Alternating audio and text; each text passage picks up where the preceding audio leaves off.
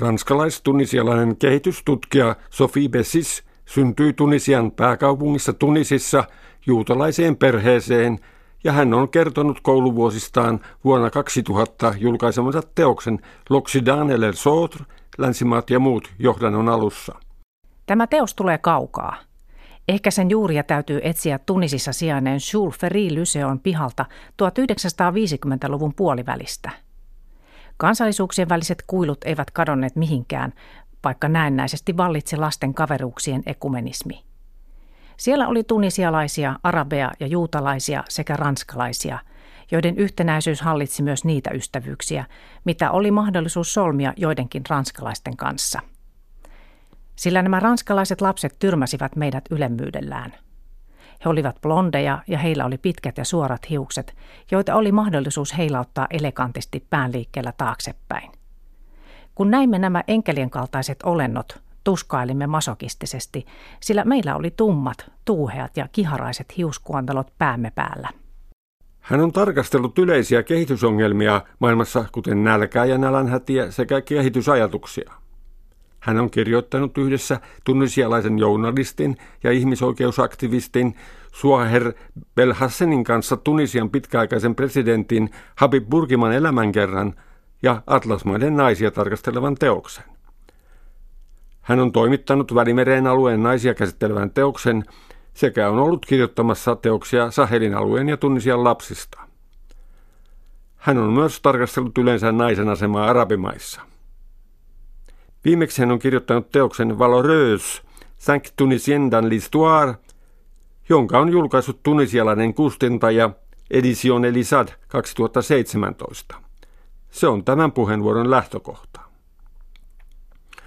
Sophie Bessis irtaantuu virallisesta islamilaisesta historiankirjoituksesta, kun hän etsii juuria muinaisesta Kartaagosta, käsittelee naisten roolia, kirjoittaa suufilaisista mystikoista sekä kertoo juutalaistaustaisesta laulajattaresta ja näyttelijättärestä.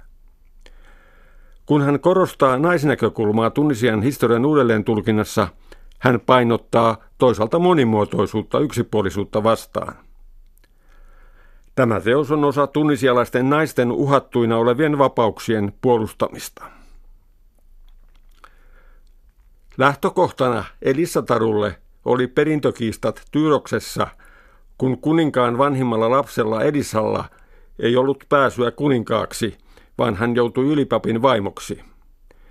Kun Elissa oli tyytymätön tähän tilanteeseen, hän lähti perustamaan uutta siirtokuntaa Välimeren rannalle.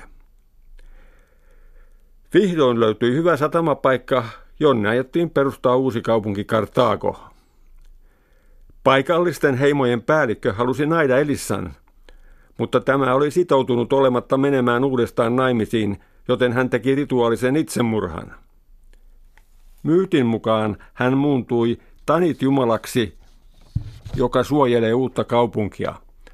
Nykyhetken arkeologisen tutkimuksen mukaan Kartako perustettiin noin 900 ennen länsimaisen ajanlaskun alkua, eikä Elisan olemassaoloa ole pystytty osoittamaan. Elisan myytti alkoi elää jo antiikin Roomassa – jolloin tunnetut runeilijat Virgilius ja Ovidius käsittelivät aihepiiriä. Tällöin esiintyy myös Elisan asemassa toinen nimi Didon. Tämä myytti alkoi esiintyä uudestaan länsimainen renessanssin aikana, jolloin runoilija Giovanni Boccaccio viittasi siihen, ja englantilainen näytelmäkirjailija Christopher Marlowe laati aiheeseen perustuvan näytelmän. Sittemmin merkittävät kuvataiteilijat, kuten flaamilainen Rubens – italialainen Tiepolo ja englantilainen Turner saivat innostusta Elissa Didonin myytistä. Muutamat tunnetut säveltäjät, kuten englantilainen Henry Purcell ja ranskalainen Hector Berlioz, ovat säveltäneet sävelteoksia ja operoita tästä aihepiiristä. Sopii ihmetellä, miksei Välimeren aihepiiriin mieltynyt italialainen operasäveltäjä Giuseppe Verdi saanut ideaa säveltää tästä aihepiiristä dramaattista operaa. Sophie Bessis vetää yhteen. Niinpä vaeltava kuningatar Elissä purjehtii historian ja myytin välisillä aalloilla. Ensimmäisen pakomatkan aikana hän siirtyi foinikialaisesta kotikaupungistaan Tyroksesta uuteen Karttagoon. Jouduttuaan välillä unohduksiin, hän teki pitkän kierroksen Välimeren pohjoispuolella harjoitetussa kirjallisuudessa ja taiteessa. mutta hänet on kutsuttu takaisin toiselta pakomatkaltaan. Hän lepää uudestaan paikalla, jossa hänet muinoin vastaanotettiin, ja hänen henkihahmonsa toivovat varmasti, että hän olisi vihdoin saavuttanut päämääränsä. Tunisian alue oli levoton länsimaisen ajanlaskun vuoden tuhat jälkeen. Eri islamilaiset dynastiat taistelivat vallasta, kunnes Hafsidit saivat vallan käsinsä 1200-luvun alussa, jolloin alkoi muutaman vuosisadan kestänyt rauhallisempi ajanjakso. Tiukan sunnalaisen islamin tulkinnan korvasi tällöin suvaitsevampi ajatustapa. Tällöin Tunisiassa nousi useita suufilaisia veljeskuntia. Joillakin naisilla oli myös mahdollisuus osallistua tähän kehityskulkuun. Ehkä näkyvin näistä oli pääkaupunki Tunisin lähellä Manubiassa syntynyt Aitsa Saidia Manubia, joka tuli tunnetuksi sufilaisena mystikkona 1200-luvulla. Hänellä oli oppilaita, mutta hän ei perustanut omaa veljeskuntaa.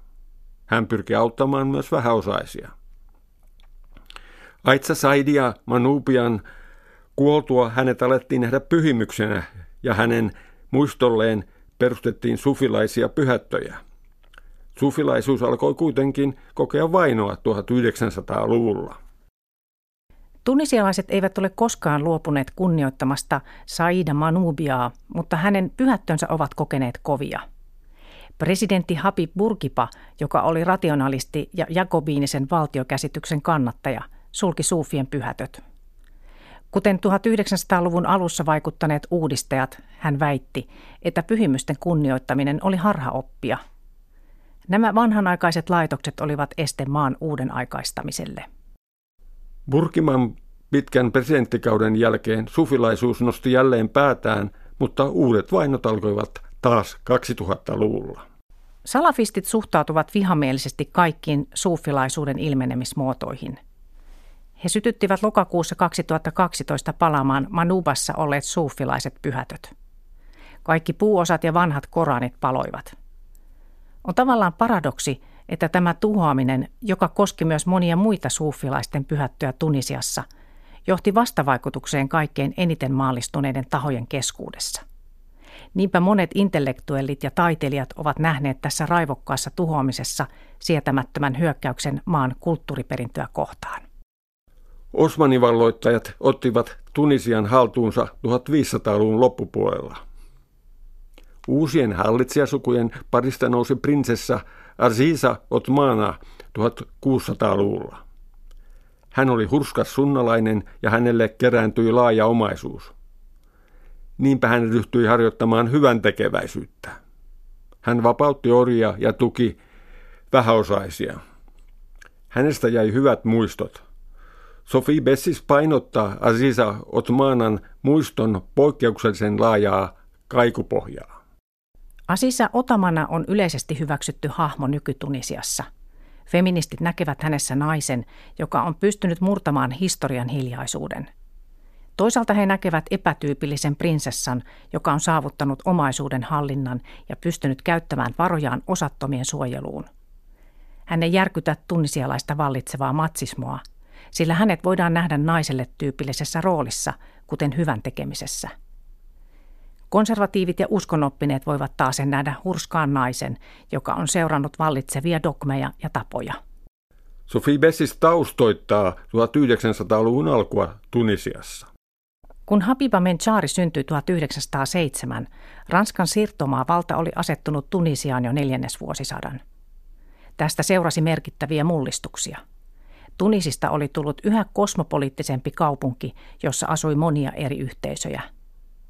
Siellä asui tietysti tunisialaisia muslimeja, mutta myös tärkeitä vähemmistöjä, kuten juutalaisia, ranskalaisia ja italialaisia sekä väestön sirpaleita muista välimeren maista, kuten Kreikasta ja Maltalta. Ranskan siirtomaavalta edeltänyt hallinto oli alkanut perustaa kaksikielisiä arabian ja ranskankielisiä kouluja ja nyt ranskalaiset toivat omia koulujaan ja juutalaiset perustivat omia koulujaan. Hapiva Mensaarin vanhemmat päättivät kouluttaa tytärtään, joka menestyi hyvin koulussa ja pääsi ranskalaiseen lyseoon. Koulun jälkeen hän pääsi Tunisin oikeusistuimeen hallinnolliseksi apulaiseksi ja tapasi paikallisen asianajan, jonka kanssa hän avioitui. aviomies oli liberaali ajatuksiltaan. Habiba liittyi ranskalaisen sosialistipuolueen naisjärjestöön ja sai kutsun puhumaan naisten hunnusta Tunisissa 1929 pidettyyn symposiumiin, jossa oli paikalla monia silmää tekeviä. Habiba Mensaari viittasi puheessaan Mustafa Kemalin toimeenpanemiin uudistukseen Turkissa ja vaati naisen aseman parantamista Tunisiassa. Hän korosti koulutusta, moniavioisuuden kieltämistä ja pääsyä julkisiin tiloihin ilman huntua. Tämä herätti suuren väittelyn, jossa muun muassa eräs nuori nationalisti Habib Burkiba vastusti esitettyjä ajatuksia. Habiba Menshari vetäytyi tämän jälkeen julkisuudesta. Sophie Bessis toteaa. Väittelyn muodot ovat saattaneet muuttua vuodesta 1929, mutta perusta on sama. Muslimien keskuudessa nähdään, että heidän identiteettinsä on uhattuna. Tämä on pelastettavissa sulkemalla naiset pois julkisuudesta. Jatkuvasti uudelleen esiin tuleva taistelu naisten hunnusta saattaa auttaa ymmärtämään Habiba Mencharin kannanottoa, joka on säilyttänyt niin voimakkaan symboliarvon tunisialaisten feministien keskuudessa. Tunisiassa esiintyi monenlaisia vaikutteita musiikissa 1900-luvun alussa. Siellä oli andalusialaisia perinteitä, jotka olivat peräisin Espanjan kuningasvallan toimeenpanemista muslimien ja juutalaisten maastakarkoituksista. Näiden pohjalta oli kehittynyt maaluf-musiikkia. Sinne oli tullut palestiinalaisia luutunsoittajia ja Tripolitaaniasta saapui sitransoittajia. Näitä täydensivät egyptiläiset laulajatähdet. Tämä oli perusta, josta nousi juutalaistaustainen laulajatähti Hapima Messika. Messika oli kaunotar ja rakasti kauniita vaatteita. Hänellä oli useita rakastajia, mutta hän kehitti jatkuvasti itseään ja musiikkiaan. Hänen arabian kielten taitoaan parannettiin. Konservatiiviset tahot inhosivat nuorta suosittua laulajatähteä.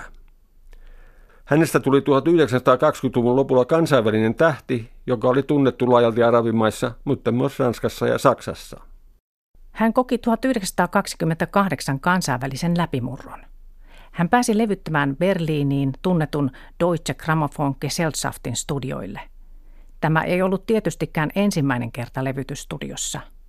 Hänen ensimmäinen levytyksensä tapahtui Bashir Resaisin perustamassa paikallisessa Paidafone-studiossa – Tämän jälkeen merkittävä osa hänen ohjelmistoaan, kuten tunisialaiset ja tripolitanilaiset ja egyptiläiset laulut levytettiin ranskalaisen Pate-yhtymän Tunisin studioilla. Habiba Messika esiintyi myös menestyksekkäästi näyttelijättärenä teatterissa. Hänellä oli traaginen kohtalo. Kun hänellä oli paikallinen sponsori, joka toivoi pääsevänsä myös laulajatärtähden rakastajaksi – Tämä koki pettymyksiä toisensa jälkeen. Kun Habiba Messika otti 1930-luvun alussa uuden ranskalaisen rakastajan, tämän mustasukkaisen miehen mitta tuli täyteen. Hän päätti polttaa Messikan talon Tunisissa. Tämä sattui olemaan paikalla ja sai niin pahoja vammoja tulipalossa, että menehtyi vähän myöhemmin. Habiba Messika on kokenut uudelleen nousun Tunisiassa 2000-luvulla. Hänen elämästään on kirjoitettu kirjoja ja valmistettu elokuva. Hänen esittämänsä musiikkia kuunnellaan jälleen.